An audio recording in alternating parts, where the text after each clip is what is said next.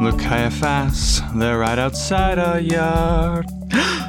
Quick, Caiaphas, go call the Roman guard. No, wait. We need a more permanent solution to our problem. Two, three, four. What then to do about Jesus of Nazareth, miracle wonderman, hero of fools? No riots, no army, no fighting, no slogans. One thing I'll say for him, Jesus is cool. Cool. God, yeah, thank you. The worst. That cool sucked. That's that was terrible. A bad cool. Well, I mean, it's just Jesus is cool. Our vocal cords yeah. are not thick enough. Well, I've been I've been taking singing lessons actually, which you can't tell from this. Um, so, but nor I guess if I wasn't sick, I my throat is actually affected right now. Is my excuse? Yeah, but I do you have like the deepest voice. Baritone of anyone? No, ever. But I can do lower than that without it sound, okay. sounding like that. Bag of gravel. Cool. All right. Cool. Anyway, you saved it. We'll take your cool and place it there. Hey, everyone. Welcome back to Into the Metaverse. Episode four. Episode four. Remember when the metaverse was all, we were all a Twitter about it, and it was the whole core of the, the whole, zeitgeist? Yeah. That was like five things ago. Like there was, there's Ukraine, Uvalde, like whoa, yeah, gosh, that got dark. It went from well, video game world to. to I'm that. Not comparing them. I'm just saying there's many things have come along and wiped our memories. Um, but fuck it, we're still doing it. This was a designed to be a three part, I think, originally. Now a four part miniseries, um, where I talked to my best pal Griffin Rowell about the metaverse and associated technologies, and we sort of figure out what the deal is with that, because uh, it remains a fascinating thing happening in the background, whether or not it's the thing of the moment. And I think, speaking of the thing of the moment, um, as we've delved into this, it's also had to do with um, the the crypto chain, or what's it called? The blockchain. The blockchain. That fuels crypto uh, coin, cryptocurrency technologies, and associated technologies, including N F Ts we've discussed. And all of this shit is crashing right now, as you Everything may have heard. Everything is just burning. This entire market's crashing and burning. So I actually think it's a really fortuitously interesting, like this is such a cool miniseries in terms of an artifact of an yeah. era. We've, we've gone through we, arcs of, of culture for the past yes, few months. And we stretched it out long enough that that has happened, that now there's like been big changes. So, uh, Griffin, um, what, I mean, I won't go through your accolades and justifications, cause this is the last episode. Basically you should start at the beginning if you want to know more about who Griffin is and why he's the one we're talking to about this, but he knows his shit in this regard. And, uh, Griffin, hey, first, what did you intend episode four to be, or what'd you think it was going to be? And then where did we land? What are we talking about today? Can I get a little preview? Yeah. So the first few episodes really talked about, you know, what this metaverse thing is. It has different names: spatial web, immersive, immersive web, metaverse, I mean, whatever you want to call it. Cyberspace. Uh, yeah, right. Any of it. Um, and we talked about what the platforms are and like N F Ts, like you said. And I kind of wanted to get a little bit more into how this can actually exist in the future, and kind of the the technological challenges that are being faced at a, at a high level, and and you know the interoperability, which is kind of a buzzword for how these things will work together, so that you can have what is known as the persistence of identity and all this kind of stuff, so that uh, your digital your digital being uh, that you that's representing you is similar to an actual identity, and less like what we have in video games now, which is like a handle in Fortnite and a handle in, in Roblox mm-hmm. or whatever, right? Because those are the two big platforms that are being considered metaverses right now uh, by Forbes or whatever thing is writing about the metaverse. So that's where, that's where we are. Well, I was just going to say, and as we've explained on previous episodes, it's kind of presumptuous to say that anyone is building the metaverse, because that's like saying the internet or we own it, or like hopefully it won't be the Disney metaverse and that's all there is. Hopefully there's various metaverses. I mean, if you look at and, movies, uh, it might just be right. the Disney metaverse, but that's yeah, we'll the uh, Ready Player One multiverse, yeah, yeah. Um, but yeah, so the goal is, and I've heard a lot of compelling arguments about why interoperability is fundamentally at odds with certain aspects, right? And that's that's sort of, sort of the debunking of like, what is the metaverse actually going to be? Well, we don't know. We're figuring that out. But I think a lot of people sort of dismiss it out of hand because they hear things like, there will never be interoperability because why would a well-balanced like From Software game like Elden Ring allow you to take the shotgun from Halo into it? That would fuck up their game. Yeah. So yeah, that's true. There probably won't be that, but that doesn't mean there won't be anything. Um, right. So Griffin's going to tell us more about what there that, might actually be. Go one ahead. Thing that I think is uh, is important is that I think there's just a there's a conflation of the metaverse as a as a holistic concept with gaming. And mm-hmm. I think gaming is definitely the foundational, I don't know, the foundational modality of the metaverse, let's say, because that's what we're familiar with. That's what's given rise to these game engines that can have physics simulations and things like this, right? But uh, ultimately, what we're talking about is something that extends like pretty far beyond gaming. Like if you read Snow Crash or any of these things where these ideas came from, it's basically just life. Like, I mean, Second Life. It's was, also was shopping. A, yeah, right. Well, I mean, yes, shopping, concerts, uh, just whatever events, get-togethers, uh, more maybe more mini games. Uh, I actually used to really like Flash games back in the day, and I, I think a lot about like maybe there'll just be like simple, casual things that are three D now and have you know you have your your actual identity. Were you a Newgrounds guy? Were you trolling yeah. Newgrounds, playing the school shooting simulator game, Ooh, shit like no, that? No, I don't think All I ever did this. Intentionally the edgy bullshit. the, okay, this is getting really dumb, but uh, I actually just really love tower defense games. But yeah, super into tower defense games. I'm glad I don't play that well, anymore. Um, but yeah, so wear that proudly. Mm-hmm. So yeah, like you know, Fortnite, yes, probably is never going to interoperate with Roblox or some other game that's well balanced and designed to be self-contained, right? But if the identity behind the Fortnite account also has identities tied to these other accounts, and in addition to game assets, there are other things like their avatars and uh, and whatever, you know, N F Ts, for example, of various artworks or trinkets or doodads or clothes. Um, that don't have utility in a game. A lot of these games will still probably prohibit that, like Fortnite, for example, in particular, because they're making all of their money on selling hats. But I can also imagine that an entire genre of gaming will develop that's specifically for these these kinds of identities, right? Like, mm-hmm. I don't know if you've heard of VRChat, but VRChat is like this crazy chaos. It's basically the internet, right. the internet yeah. run wild in three D, right? And it's just a bunch of madness. And it's kind of built on the foundation of just do whatever you want.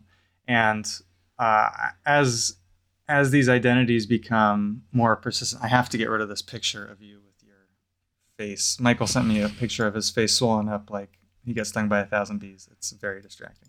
Um, yeah, I'm in the midst of a horrible allergy attack. That's neither here nor there. Let's no, talk about but the metaverse. I, I just, I sorry it, for it, the. It was, it was grotesque. Distractingly, yeah, distractingly horrifying. Thanks for edit, saying that about my can, face. It's usually um, so beautiful, is the thing. Um, but that does remind me a lot of. There's, uh, I feel like gaming's already striving for this in many ways, and one example that comes to mind readily is Destiny two. Because the lore is so deep and complex, and for nerds who they want to get very deeply involved in the world of the game. And part of the way they do that is all these cards you can unlock. Like there's a robust internet side experience that is not playing the game. You don't shoot anything and there's no right, but it's So it's not that Destiny two would become the metaverse or have a metaverse component, but maybe that would, right? Like the A R G that's wrapped around their lore that they have, that could become a three D space. I could see that much more. I think I think games want this. I do think that game properties. So like From wouldn't, it's just like saying From Software wouldn't let Halo guns in their game, but From Software does have a website. Yeah, right. And yeah, yeah and... I think that's what a lot of this, that's specifically the kind of stuff that I'm interested in, is the immersive web. Like I think, mm-hmm. I think that the metaverse should be the internet, and that web browsers are introducing technologies that are, there's this thing called Web G P U, which is a standard that browsers are implementing currently. It's like in beta in Chrome right now. And what it does is it allows your web browser to use ninety-five percent of your system's hardware resources. So, uh, you know, web browsers have traditionally been very limited on what they can use, like with your RAM and your G P U and your processor.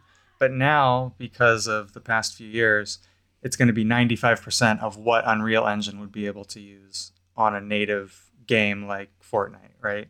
Um, mm-hmm. And with that, gives the ability to have these real-time multiplayer simulations in the web browser. And that, in turn, uh, allows the capability of building websites that are these immersive worlds rather than flat two D web pages, uh, and load in very similar times and have very similar performance, but with the added uh, you know, capabilities of having real-time voice and video chat and being able to bring your friends into whatever website you're at and walk around together and do whatever, listen to music, buy things, look at art. Um, it's really, it's really endless potential. And we keep, everyone keeps talking about, we don't know what the metaverse is going to be, but I, I mean, just, just imagine, just imagine the things that exist now on both gaming mm-hmm. and the internet, and then, you know, spatialize it, make it three D. And I don't think it's, I don't think it's, and or difficult. Like it's yeah I think people also run into the barrier where they think, oh, so I gotta wear a helmet for this, or this is some kind of pod.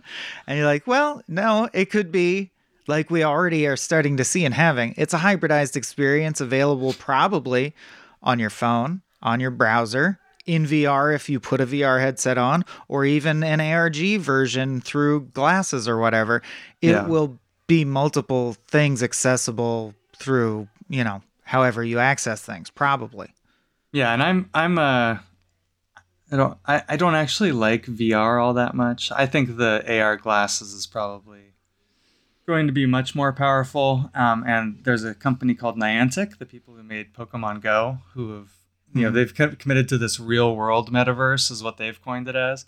Basically, it's an augmented reality um, overlay of the world, and they bought this company called Eighth Wall, which makes uh, augmented reality experiences. Like that's their software. They help people do that. And they've, mm-hmm. they've combined, and they've actually introduced payment schemes like pay-per-view, so that if I if I go to like a restaurant and an artist puts something on the wall in augmented reality, uh, I can view that experience, and they're like facilitating payments to these creators and stuff already. So this, I think that's one of the kind of the coolest things is, our world may, you know, like, you know, have you ever heard like birds can see ultraviolet, and they, they see, you know, they mm-hmm. see this world of color that, that we can't see as, as humans. Helps them navigate to the flowers that have the best pollen and shit, right? Right. Yeah. And I kind of, Nectar. I kind of see the future as, as that, that the, the world will have this digital, this digital side to Overlay. It that you have to have these glasses to to see, obviously, right? Or contact lenses. If you look at Mojo Vision, they just did the first test of augmented reality contact lenses. Um, and uh, it will just be this rich world that will be, you know, hopefully in its best form, uh, a, a place for creators to make what they want and for people to collaborate and build upon experiences in ways that is just not possible right now. And we'll have, that's really the part that's hard to imagine. You can't. Are you aware of the painter William Turner? Uh, no, no, go ahead. You know I, I know the name, but. Oh, he was famous for, he would paint uh, nature scenes or landscapes and overlay them with colors and like tricks of the light that represented the feeling that he had for, like, he would try to put emotion onto it, oh, on okay. top of it. Um, it just makes me think of like an A R G in some ways. Yeah. Where he was already yeah. trying to replicate that idea of like, what if I could look out there and see more stuff on top of what I'm seeing that represents, or it's like Geordie LaForge can look at a wall and understand the composition of the materials, et cetera. It'll be weird. Yeah, I'm. I, I think that's really cool. I, you know, the way that we're connect, we're kind of stuck with our devices right now, um, mm-hmm. like especially V R glasses and desktop and mobile. It just doesn't seem like that's going to last into the future. It'll become a much more organic um, experience that that will be much more extensible than mm. right now. Do you think Very- we'll ever get to the contact lens level? Yeah, Feels no, no, like that's right. So look yeah. up Mojo Vision. It's all, I think it's only green. It's like a, you remember the old green or amber mm-hmm. monitors? It's I think it's only green right now. It's a virtual boy. You can play. Yeah, right. Virtual Wario voice mono, monochromatic. Yeah. Um, and uh, they did the first. It was the, I think their C E O was the one who tested it, but it was the first, you know, human worn augmented reality lens, uh, contact Ooh. lens. So, and he yeah. played at Tower D, Flash game. That's right. That's right. With his yeah. mind. Uh, yeah. Somehow he found a Flash site and he played it. Um, but yeah, there are a lot of obstacles to get there. And just kind of going back to the interoperability part, there's, you know, you have to have portability and interoperability. And for that, the people inside this system, uh, this platform, the metaverse, whatever you want to call it, Mm-hmm. they have to have an identity, and and with that identity comes their representations, the avatars, uh, their possessions, inventory, the content within the worlds, and how they work together, uh, social networking, and traversal. So the way that you actually move beyond between the worlds, right. And a lot of this stuff is kind of solved. Well, actually, only only a couple, two of those things are solved within the the two D internet. Um, but they, they're difficult in the three D internet. Um, and we can get into that a little bit later. I just wanted to go through this list because each one is kind of its own its own topic. Um, go, man, go. Yeah, identity is, ki- is kind of the nerdiest part of this whole thing, and mm. also maybe the most important. And it's, it's, in, it's an interesting footnote of the internet that universal... Uh, decentralized identity was almost a possibility in the in the beginning of like the social networking days. Google and Facebook tried interoperable um, like logins, but of course mm. their business models were predicated on the fact that they well, owned all of their users, right? Right, so, but there already is. I mean, interoper. I didn't even think of that interoperability angle because it's so mundane, but it is important to note that I used to log into everything distinctly and discreetly, and you could feel that underlying them, they were separated systems. Now there's so many sites where I, they go, or you're Google, right? And I go, yeah, I am Google. And they go, yeah, that's fine too. We'll take that. You can just come in. Yeah. That's, and yeah, it's beginning. Well, no, no. So that's, that was a misstep. That was that was the that was the Oh, you're against that? I so that is like OAuth kind of stuff, and mm-hmm. what what that means is that one platform controls the identities of the the people like that use those platforms, and then extends to other platforms, right? Right. And what the ah, internet that's not true interoperability, it's monopolization. Okay. Right, right. And so the internet's built on open standards. That's why we can have things like um, H T T P. T C P I P and all this kind of stuff, right? These are standards that everyone has access to, and is an is a level playing field. And there are these things called so so. Actually, before I talk about this next thing, uh, Web three, the crypto space, has start, kind of started down this road with with wallets, right? Like MetaMask is your identity. It contains all of your N F Ts. It has your crypto tokens in it. It's that that's what it's it. is a proxy for your identity. Um, unfortunately, those are not open standards, and MetaMask is still uh, using one blockchain, which while you know, you know mainly Ethereum, and while that's widely adopted, it's not really it's not really ubiquitous. The the Ethereum blockchain is still its own closed ecosystem, basically, right? A lot of people are working on making these tokens fluidly uh, exchangeable, so you don't have to have such barriers. But ultimately, an open standard would be something that is just a specification, and every developer would be able to handle things agnostically of any service or property or brand or anything like that. So while MetaMask is widely adopted, MetaMask still has to be incorporated into whatever platform is using MetaMask as identity, right? So there are these things called D I Ds, decentralized identifiers, which are much more popular academically and actually being used by governments and uh, for age verification and credentials like uh, education and things like this. This is kind of this is kind of seen as like the the, the real path forward. And mm-hmm. W three C, um, led by Tim Berners-Lee, who just you know who basically created the the web. Uh, I think uh, last week.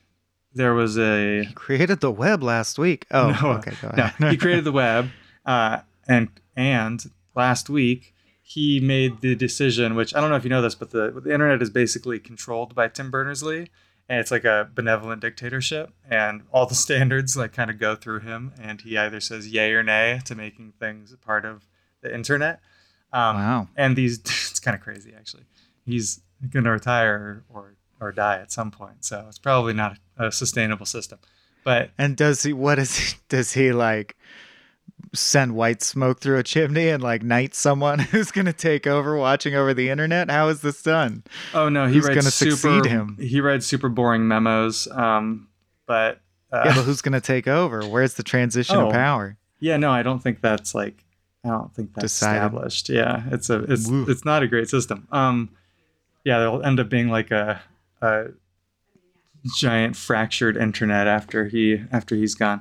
Um, probably not. I'm sure we'll work it out. But this D I Ds thing, there was some opposition by uh, various organizations, including like Mozilla, uh, and they didn't want D I Ds. They didn't think they were ready to be incorporated. And Tim Berners-Lee basically said, "No, D I Ds are the path forward. Some of some of there are some technological barriers here still, but." This is how we're going to do it. And so people like uh, Google and Mozilla and Apple will be looking at these D I Ds standards uh, for incorporation directly into the web browser. So instead of having a MetaMask that you have to connect to your browser and then every website has to incorporate it, the web browsers themselves will contain the identities of the people using them. And this doesn't mean that they will actually control the identities like Google does now. D I Ds are, uh, you know, they can be cryptographically protected and decentralized so that each individual user owns their identity. And this allows for controls on information so that if you tell Google you are okay with them using your information for maps, uh, they can do that. But it's not, it's not uh, inherently... controlled by Google because you're using their services all the time. And so this will be very complicated for the companies and all these surveillance capital business models, but I'm sure they'll adapt uh, to it. But yeah. this is this is kind of the basis of identity in the metaverse. Is this decentralized? Uh, this is this stuff is very interesting to me, but it's just I'm having a weird out of body experience of how little this is like anything else we cover on this network. Okay, but well, like, we can, this is we can very move interesting. On. Would you like to yeah, move yeah, on yeah. to physics bones and furries? This sounds, yeah, that sound. There you go. Okay, so the avatars. You, if the, you can involve Kubrick or Wes Anderson somehow, that'd be bonus. Wes Wes Anderson. Uh, I don't. Uh, let's see here. No. Just make it twee as we go. Okay. Okay. Make it um, cute. Sorry that that got too nerdy. Um, so the avatars. You got your identity. And then it's already seen, we've seen kind of with the N F T stuff that uh, these P F Ps, you know, all the all the pictures that you put on Twitter and all this are your avatars. Yeah.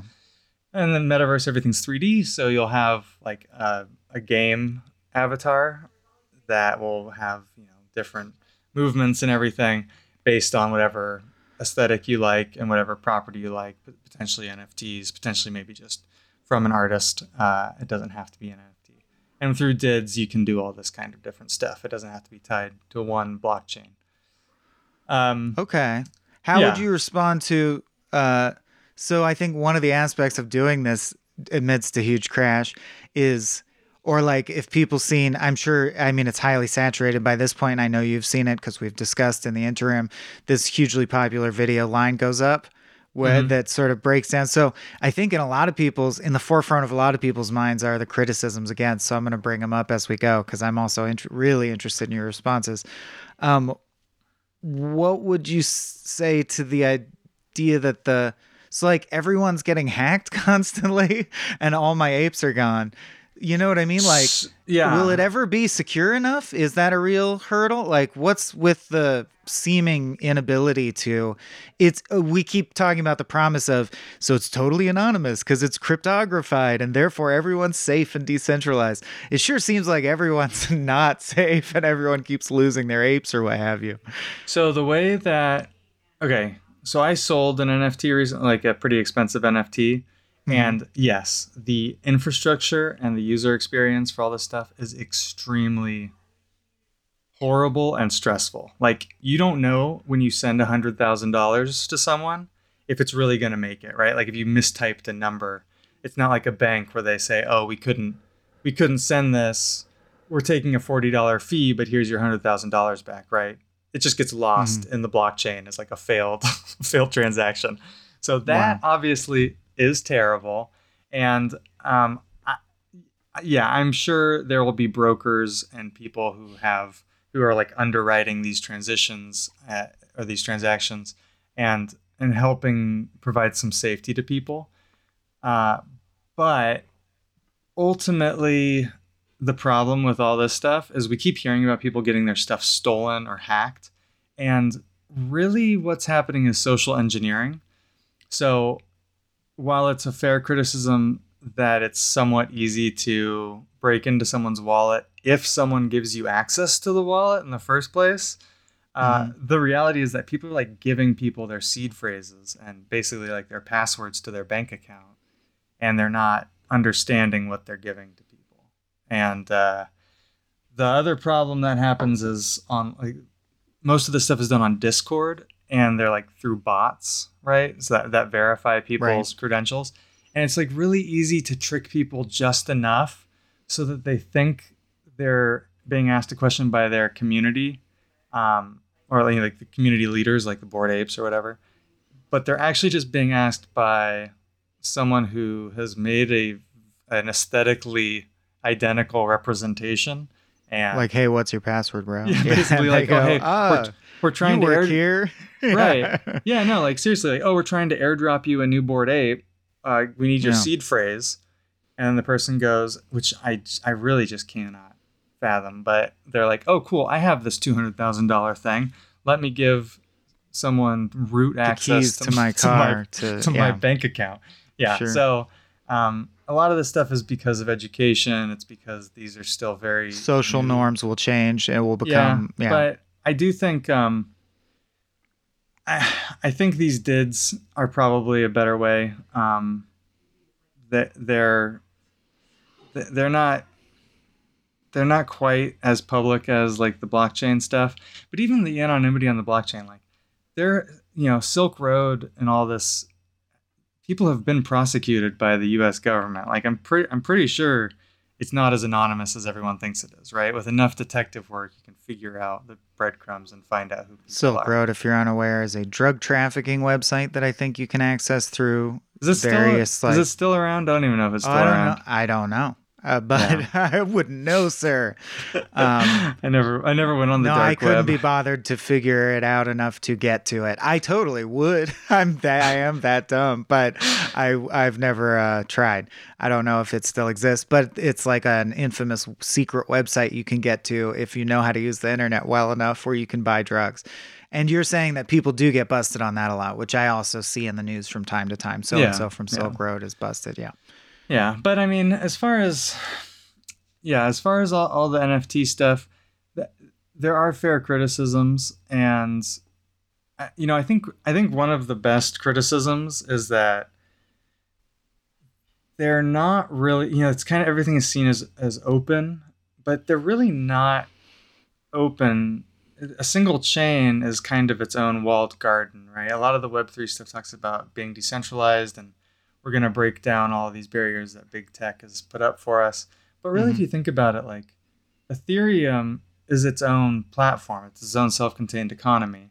And if the liquid exchange between Ethereum and Solana and Cardano and everything are totally broken down, then the actual benefits of any individual blockchain are not as strong, like economically. And I it, it would be interested to see what would happen to the prices of these various coins if everything became totally open and interoperable.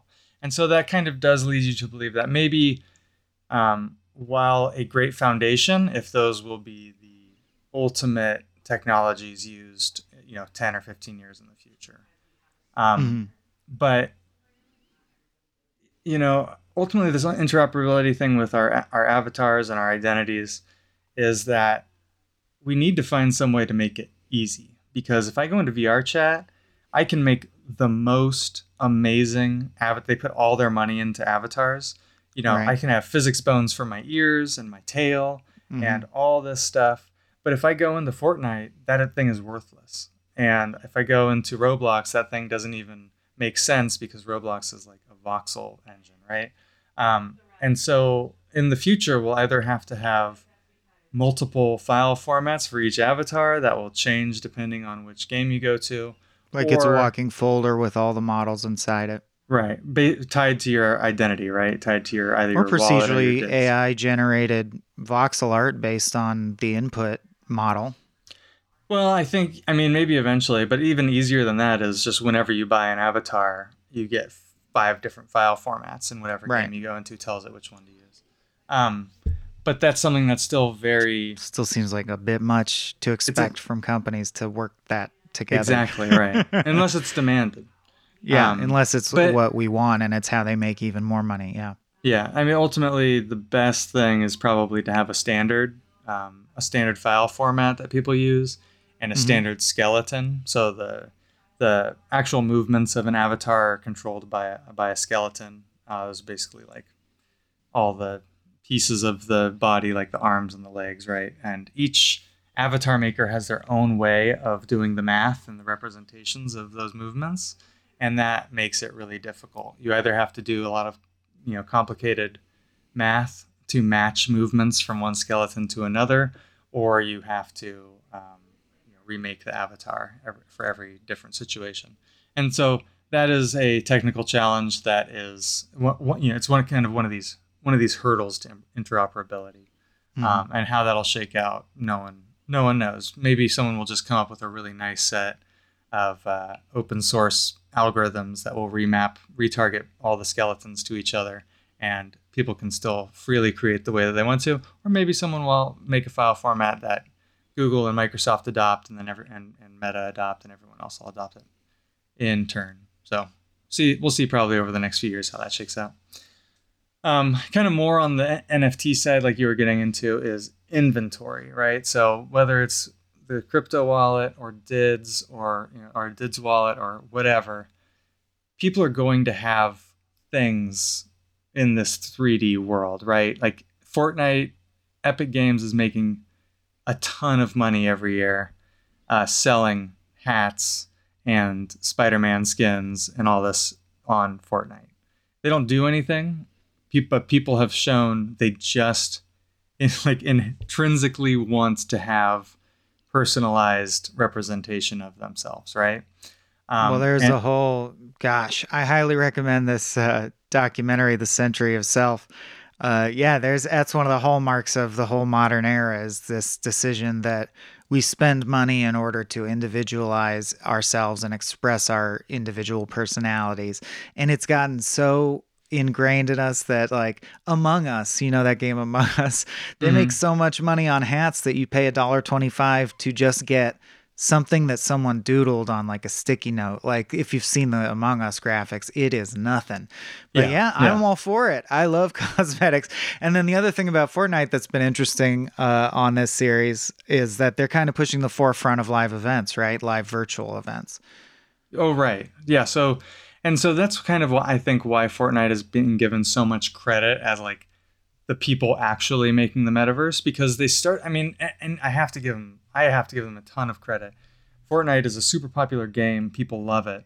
But when you look at, at um, you know, younger players who are sick of Facebook and sick of all these, these platforms with their parents, like spying on them and having their data stolen and all this stuff, they're just mm-hmm. hanging out in Fortnite too. And so it's becoming this incredible social network by itself. And it allows for things like concerts and I'm sure, you know, commerce and all this. The problem with Fortnite, as I see it, is it, the barrier to entry is huge. It can never be the internet. Like if I have to download an Unreal Engine game that's multiple gigabytes and it has to update all the time. Through a particular game store that you have to get that right. app first. Yeah, N- make an only, account. Only people who are dedicated to that experience people who are, are going into to it. Do that. People who are like, right. I really want to play Fortnite. I'm a video gamer, right. but not yeah. your average schmo. Yeah. Yeah. And so for this to work, like for this to actually be what it's supposed to be, it's got to be something that like m- mom can use, right? Like it's this is how you're going to buy clothes for your kids in the future, if that's if that's if we want to take it to its, its logical mm-hmm. conclusion. Um, and so the inventory is very important for that because you know the the personalization mixed with the diversity of experiences means that we need some way so that when you go somewhere, um, you can take that with you. Like imagine if you went into a store and you bought a shirt and then as soon as you left the sh- the store, your shirt disappeared from your body, and you were like naked from the waist up because you weren't allowed to leave the store with it. Uh, that would be a pretty limited experience, and the that's utility, my kink, dude. Yeah, well, I mean, hey, that's what works for you.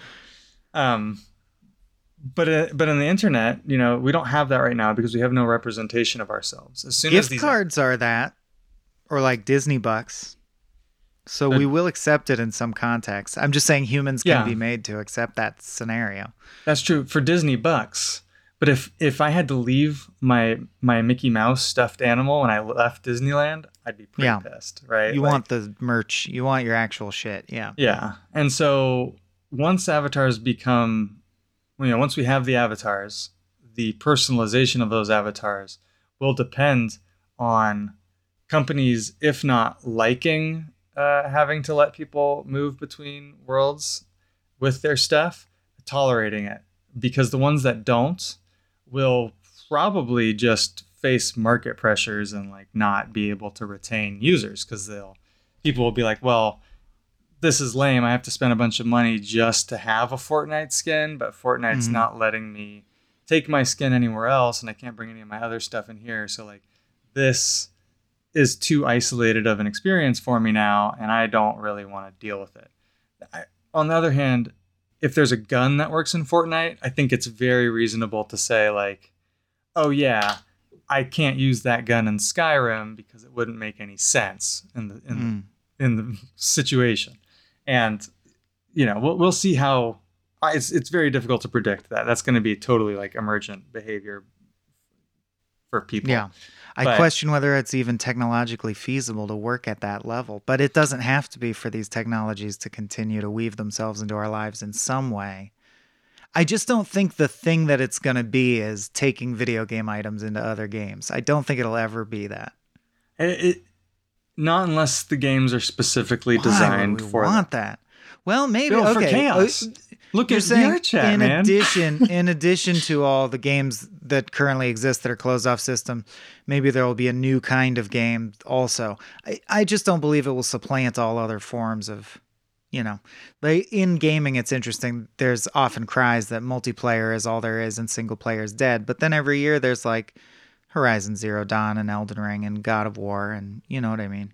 Yeah. No, I... Yeah. Uh, we just I, add stuff. We add product right. tiers. We don't remove product tiers. Right, yeah. All right, but so I do, maybe... I, yeah, yeah, yeah. So maybe there's interoperable games as a whole genre that comes... I mean, doesn't that I, sound I kind that. of fun to be, like, in a game, in, like, a Western like game? I don't like multiplayer games. Oh, that's true. Um, yeah. I, I think it sounds kind of crazy. I mean, look, if you go into VRChat, it is fun. Mm-hmm. It's also, like, kind of messes with your concept of humanity and, like, where we're going as a species, mm-hmm. but it's fun. I don't know how much time you spend in VRChat. Very little. It's as very little wild. as possible. All it's right. wild. I believe you. Go on the oh, everyone go on the VRChat subreddit. Okay. Just, just a word of advice, but don't actually do that. Well, wait. All right. Which is it? Well, it depends. I'm, I, I'll let you decide. I'll let you decide, but be warned. Be warned. Fairly warned um, be ye, says I. Yeah. So, you know, the extension of this is also that we'll have spaces in this virtual world, right? If we if we have physical representations of websites, our social media might be a home space that then contains all of these different items that we have. That could be public or private. We can invite our friends over. Um, you know, M- Michael and I haven't lived near each other very much in the past many mm-hmm. decades, and it would be it would be great if we could have just like a common space that we could just, you know, knock on the door of and, and hang out um, without a lot of coordination. Uh, oh, I play like Tabletop Simulator with people all the time. Also, yeah. What's Tabletop Simulator? Oh, it's a V R game that simulates any board game. Oh, that sounds great. With chat, you know, voice chat. So you just voice chat and play board games. Yeah. Oh, yeah, that fun. sounds cool. It's good stuff. We should do that. You should join us. Yeah. Well. Yeah. The well. children, you know. Yeah, slap Those... little helmets on them. We'll get them in. Oh, no. Deal them in. Oh, my God. No, I put I put uh, my my Quest on Ashton, and mm-hmm. I did it for like five seconds, and I took it off, and he was like a little heroin addict. It was not. Oh. They will not touch the V R for years, years and years. Oh, wow. Because it's too powerful. They want it yeah. too much. Yeah, yeah, he like he put it on, I took it off, and he's like, I want to put it back. Wow, on. Interesting. Put it back on my head now. See, but. humans are ready for this. We're ready to just become virtual people. Oh, yeah, no, in a terrible way. Like um, screen addiction comes easily to us. Yeah, it's, well, I mean, I, do you do you do V R very often? Yeah, fair bit. It tricks you very quickly. It's... Yeah, almost it's scary. Surprising how little your brain needs to think, wow, this is pretty real. Even yeah. though it's objectively not, there's a bunch of clues, like you can still hear your real surroundings, but your brain is like pretty tricked more than you'd think. yeah, it's um, yeah, it works well. You're, you know, my favorite is, uh, this is like pretty cliched, but Walkabout Golf, man, just like the most pleasant experience. No, for me, golf. It's Lone Echo, floating in space. Oh, Lo- Lone Looking Echo around is so good. Yeah. Oh, Lone yeah. Echo is good. The first time, the first time I like launched off of a, of, you know, a couple of those like bars on Lone Echo, mm-hmm. I was like, oh man, this is life changing. Yep. I am now in zero gravity, even though I'm clearly standing on the floor right now. Um, yeah, our so brain, our monkey we'll brains, out. our monkey brains are not. not ready for this sort of uh, conflict. Um, yeah. So, I mean, so you wanted to talk about N F Ts a little bit more. Did you have any other questions about the N F T stuff? My other question, because it's the thing that's dear to me, is a major argument against it is the way you like, or with gas fees, or the way you prove your identity is always through having the computer solve these massive equations, and that equals energy, blah, blah, blah, blah, blah. What are your thoughts around the idea of just like people who, I mean, is it valid to say, well, I just won't fuck with any of this technology because it's ruining the environment, or it's so, is there a way that that can ever be scaled back, or is it necessary? Is it intrinsic to the technology that you expend vast tracts of energy in order to do this? That is a good question, and uh, it, it the answer is there are ways around it, and um, so Bitcoin famously uses a it's called a proof of work uh, algorithm. And mm-hmm. that's the thing that burns all of the energy, because each node is having to solve, is, is having to verify all of these transactions. And it's having to do all of the math and, and use all the electricity to do that math. And that's that's kind of where this this uh, trope comes from. There's a, you know, I guess Ethereum is like a second generation blockchain. It still uses proof of work. Um, mm-hmm. But the ones that come after that use something called proof of stake. And that's where people put their, you know, their tokens in a pool and verify through their participation in the blockchain uh, that these transactions are valid. And that uses far less energy. So those are seen as, it's like an, I, I, I've, you know, I've seen like ninety-eight percent improvement or something. And so, yeah, those are going to be much less energy intensive. And even Ethereum, uh, we'll see if they actually ever do it, because they've been working on it for years, but they keep saying they're going to move to a proof of stake also. Um, and I think it was supposed to happen in April. Now it's supposed to happen in August. We'll see. We'll see what happens. But if that happens, then the you know the uh, environmental impact of Ethereum will drop significantly. Bitcoin will probably never change, because it has no uh, it has no like real foundation running it or anything. It was just kind of set in motion, and so it doesn't it doesn't change a whole lot. Um, so it'll be up to people whether they decide if they want to keep using Bitcoin or not. But the other ones. The other ones have, have the chance, and actually many of them already do uh, reduce that impact. So like Solana, in order Cardano. to, like it's a selling point, right? For some yeah, of them, yeah. they want to well, do that so that they'll it, get people who are into that. It's honestly just the progression that. of technology, right? Like proof of work stuff was the first way people figured out the blockchain, and then people figured out this proof of stake stuff. And, and they're like, that's the, more the, efficient. Let's yeah, do that. Yeah, it's like, let's not use all of the G P Us on Earth to mine. So that we have these fucking graphics card shortages because some guy in Iowa has a fucking warehouse of graphics yeah. cards just running. Hate yeah. that shit.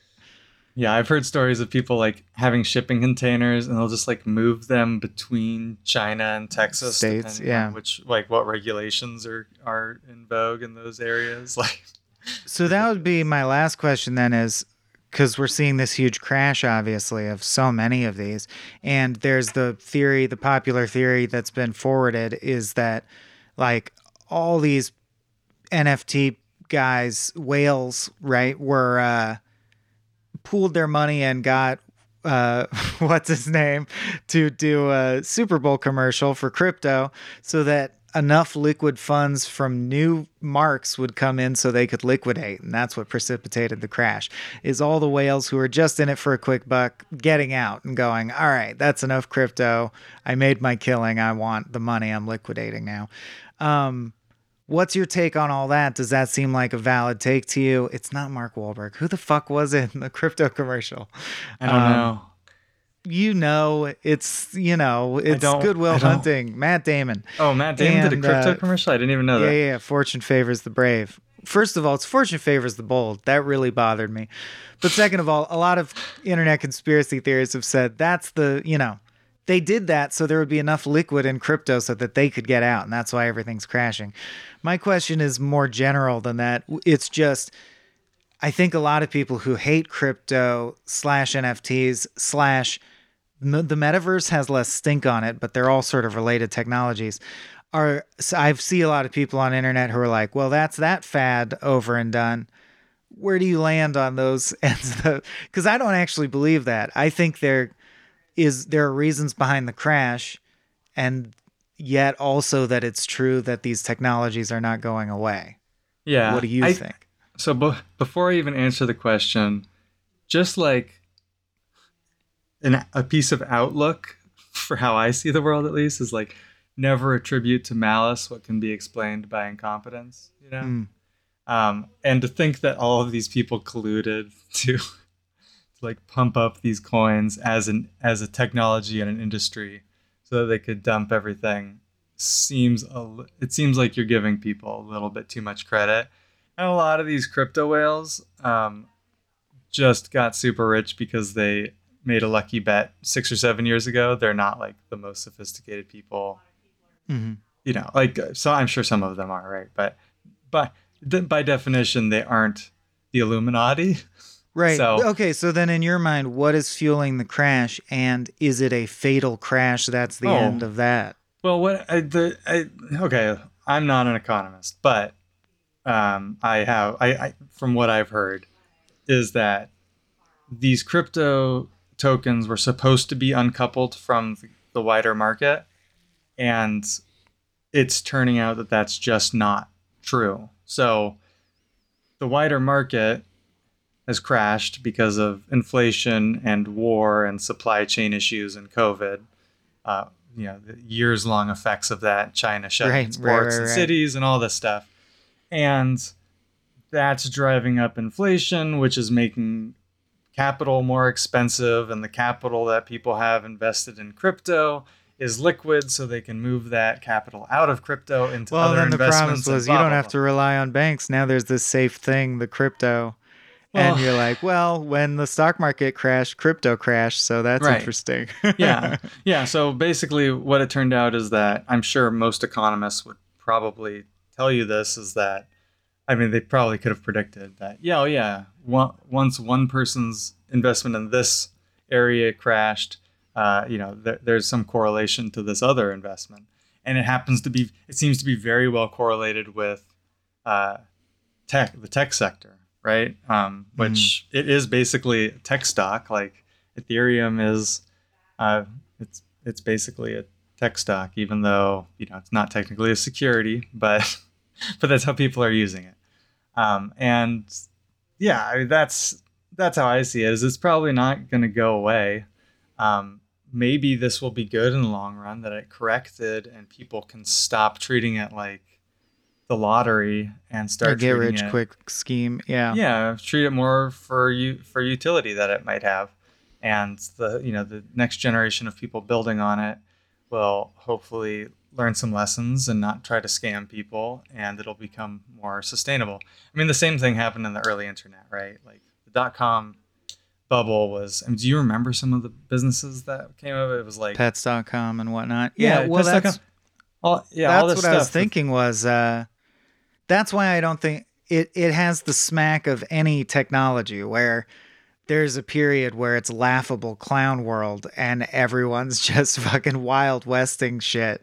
Um, and then there's second wave and third wave, right? And then you find out who actually, the dust settles, and then there's serious people who are going to make the real money over the long term.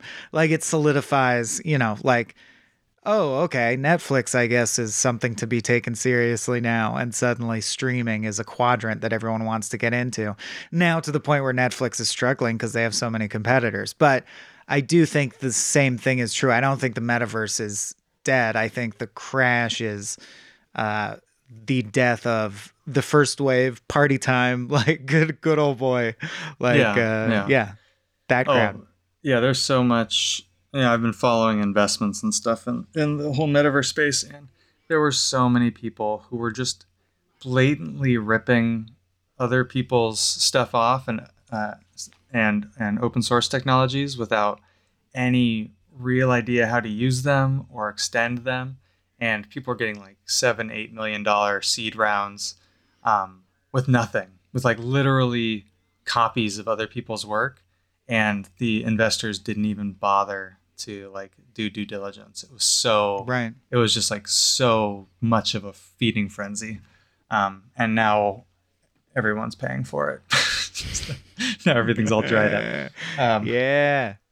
Yeah. Um, but So the next part of this, we can move on from uh, the inventory stuff, is the actual content. And this, I'll keep it. I'll try to keep it high level because this is like the uh, identity where it gets real, real nerdy, real fast. Mm-hmm. But, you know, in a video game, you have professional game designers and developers building these worlds in sophisticated pipelines through major corporations, right? Like um, Rockstar and Blizzard, they all have their own processes. And in this future environment, it's very attractive that this would be easier for a creator economy for, you know, many people to participate in, like we have Squarespace or Webflow now, right? You want everyone mm-hmm. to be able to make their own website. Um, and what that requires is a standardization of uh, different file formats for three D models specifically. And right now that's not standardized, and there are, you know, five or six major uh, major formats that all have some, you know, low level differences. And uh, there, there are a couple groups. There's the Kronos group that is working on this thing called G L T F. And that's probably, you know, what, hopefully that will be the standard format. But this, you know, this will have to be done across the board for uh, lots of different things. Just like we have JPEGs now, um, and M P threes and M P fours. The same thing will have to happen with uh, with this, like these spatial assets, three D assets. And um, it, it's just super difficult. Creating this content is still costly. It's still uh, a very specialized skill. Um, you know, just like when Photoshop came out, that was...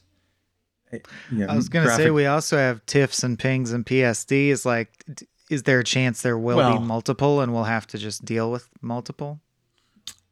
So, yeah, there. I'm sure there will always be multiple, but like uh, the U S D format that I think Pixar created and then mm-hmm. open sourced uh, and G L T F seem to be seem to be the most widely adopted. Uh, I got now. you. Uh, you say TIFFs and P S Ds and everything. Like most of those are not used on the web. You just, you basically use like right. P N Gs and S V Gs, and right? they all serve nuanced, slightly yeah. different functions, yeah. which I understand. But yeah, right. So there will be that. Um, I guess I just wonder if you can ever get down to one, because there's something about human nature. We usually have two, Coke and Pepsi. Um, like they're usually, I don't know. There's usually a competitor angle or or a slot in our minds for so, the so dominant the, one and the subsidiary one. So that's the idea between the standards bodies, is not that it's, so there's not a competition. No one's profiting off of these file formats, mm-hmm. um, especially like now U S D is open source now, so especially something like that. Um, and the standards bodies are there for the major players to say, we're throwing our weight behind this together. And that means that all the small players who want to make, you know, basically it comes down to the people who want to make a profit off of. You want to play ball? You got to. Yeah. If yeah. you want to play ball, you got to you got to make G L T Fs. Okay. So that's just how you're going to do it. And that will make it so that it's at least accessible for people to know how to make things. Um, and I think it'll be a lot like graphic design, where right now, I mean, like how many three D modelers do you know? Um, you can download Blender. It's open source. Mm-hmm. It's still a very niche skill. Uh, whereas people have M S Paint and can do some pretty cool stuff on M S Paint. It's pretty easy to get your hands on uh, Photoshop or something analogous to Photoshop. And people are doing, you know, or the ultimate evolution of that trend is like, I used to, it used to be a highly skilled thing to retouch a photo and change right. the brightness and contrast. Now you press the wand button on the app on your phone that's already built into the phone's camera app, and it just does it.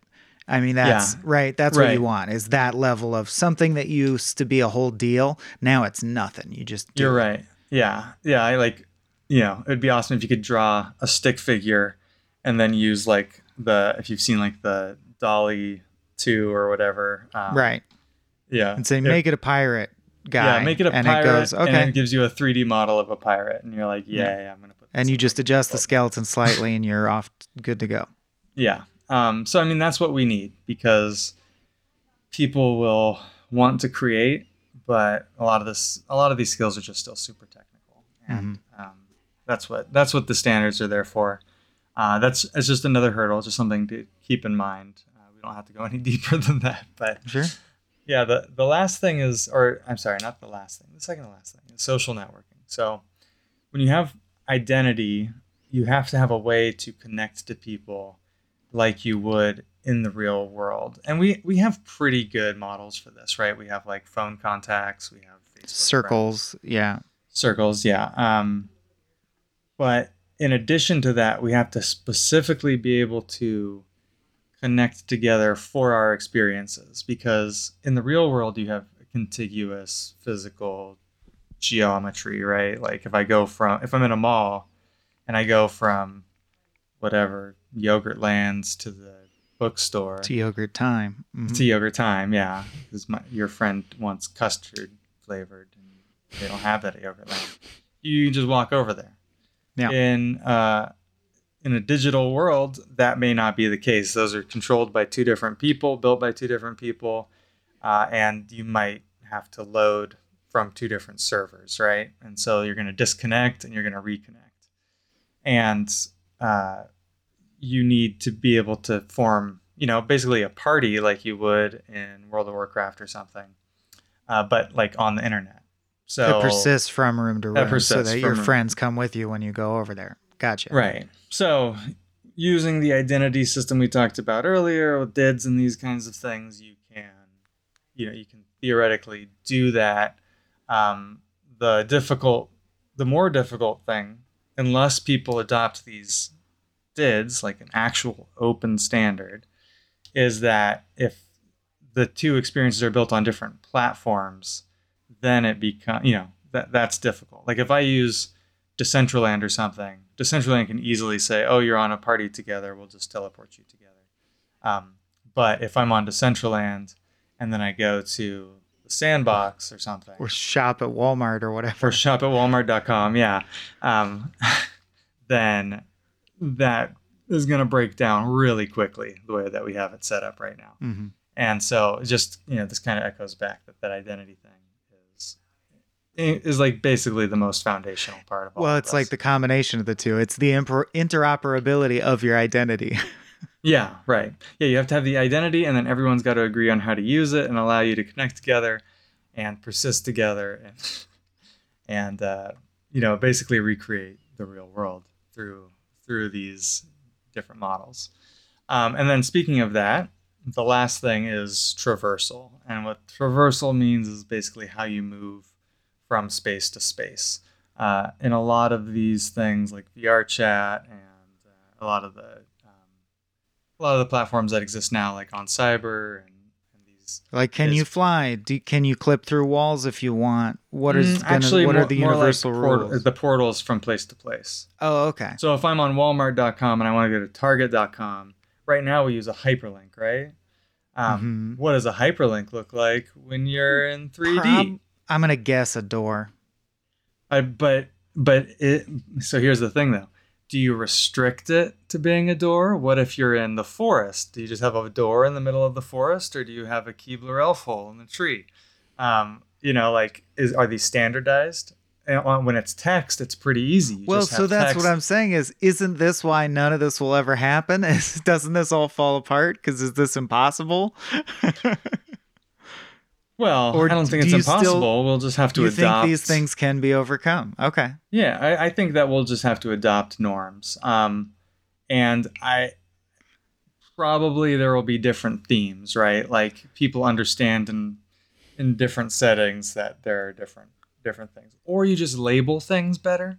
Like maybe maybe the the most hardcore don't want to break the illusion, so it literally is just a door, but. Maybe you have an actual like reflection of what the next world will be, right? So, right. Like maybe it's a square pane that has a mm-hmm. picture of the website, quote unquote, that yeah. you're about to visit, and you press it and then it envelops you and you're there now. Right. Ratchet and, and Clank there are style. people, there are people who are already, who've already, like if you go to On Cyber, actually, On Cyber has a mm-hmm. really cool way of doing this. You walk up to these like black squares and you can push E. And it preloads the world that it goes to. Mm-hmm. And then you can walk through the portal like Alice in Wonderland and it doesn't load. Right, right. So like people are playing through. with how yeah. is that yeah. aspect going to work, sure. Yeah. Now that becomes really difficult because On Cyber, for those worlds, I don't think those are multiplayer. And there's, you know, that ton of complexity. Right, but it could be anything. The simplest, most rudimentary could be like a blue text link appears in front of you and you touch it and it fades to black and fades back in and yeah. you're there. You know, like it could be right. shitty at first and then get better. But we'll we see. will have to have norms for it, right? Right. I, yeah, will, yeah, that's the big takeaway. Because again, it's really easy for people who grew up playing video games to say, I will, I'll figure this out. It's not I'll figure deal. out a door leads to but, a portal. And, but it's like, yeah, but your aunt won't necessarily. Right. And in the long term, that's probably okay because everyone who grows up will now be, be you know, digital native. Mm-hmm. Um, but is it fair for us to like cut off huge swaths of society from commerce and, and entertainment and ask culture? The coal miners. I don't know. Yeah, well, I mean, I just don't think those people still have a ton of money is basically what it comes down to. Um, yeah. All of these trends shift based on who's paying for the trends. Sorry if that's too cynical, but that's how it's usually You're how it works. You're a good mix of cynical and optimistic. Thanks. I, tr- I try I try to be. um, so well, yeah, that's... Just an yeah. observation. Oh, well, try to be a realist, pr- pragmatist, mm-hmm. maybe, but maybe not, not lose hope. Yeah. Yeah. Um, walk that so, balance. I mean, that's, I just wanted to walk through those things in this last episode yeah. and give people an idea of not just the, not just the hype, because I hope when people look at these, I, I mean, I think most of the stuff will die in the next year, all the bad stuff. But there's so, especially in the crypto space, there are so many projects that are like, we're using Unreal Engine to do this and this and this and blah, blah, blah. And you just like throw a hundred buzzwords and it's like, okay, that sounds, that sounds like reasonably like what you would do. Mm-hmm. But then you look and it's like, people don't even, you know, no one's actually thought through any of the details and it becomes really obvious. So whenever you're looking at this stuff, don't just look at pretty pictures and white papers. Look at the team and what their beliefs are and all of the all this stuff. And if it's just, seriously, if it's just like everyone's going to get paid out from this, it's a rug pull. Like, just know it's mm-hmm. a scam and move on. Uh, I think I think we're probably there with the with the I was huge gonna crypto say, it's crash. Safe to say, I think most of our listeners are like, there was no danger. Don't worry. I wasn't planning to invest in that at this point anyway. Yeah. Well, not even invest, but not just don't even play it. Because But I'm saying ti- just, yeah, t- that's right. I'll just invest wait. In any- I'll just wait until it's more real in ten years and then see what's up. Um, I think it's going to be, fa- I, I honestly think it's going to be faster, faster than, than that. that. I okay. think the, I think the web will start just becoming more spatialized. That's, that's my mm-hmm. hope. It's not that it's going to be like some instant shift, drastic, but it's just going to be like, we're plugged in, but yeah, it's a like transition. You're going to go on Squarespace and be like, oh, okay, well, I or used like, to use Squarespace. Yeah. Now I make three D websites, you know? Right, exactly. And someone, some company will have a huge success with a three D spatialized web experience that goes along with their product. And then everyone will start doing it. And then people yeah. will go, oh, this is what they meant by metaverse. Oh, just like a three D website. Okay. Right. Uh, right. And then it'll become a thing. Yeah. Yeah. And a lot of the people who have been working on this for, you know, more than the past eight months mm-hmm. really don't like the word metaverse. Like, it's basically like Mark Zuckerberg co-opted it and, and turned it into his own thing. Um, so the, if you hear spatial web or immersive web we or anything like that, terms. three D okay. web, the, those are all basically Web three, the metaverse. I too. hear that. Yeah. What, what'd you? Web three? Uh, Web three is mainly crypto.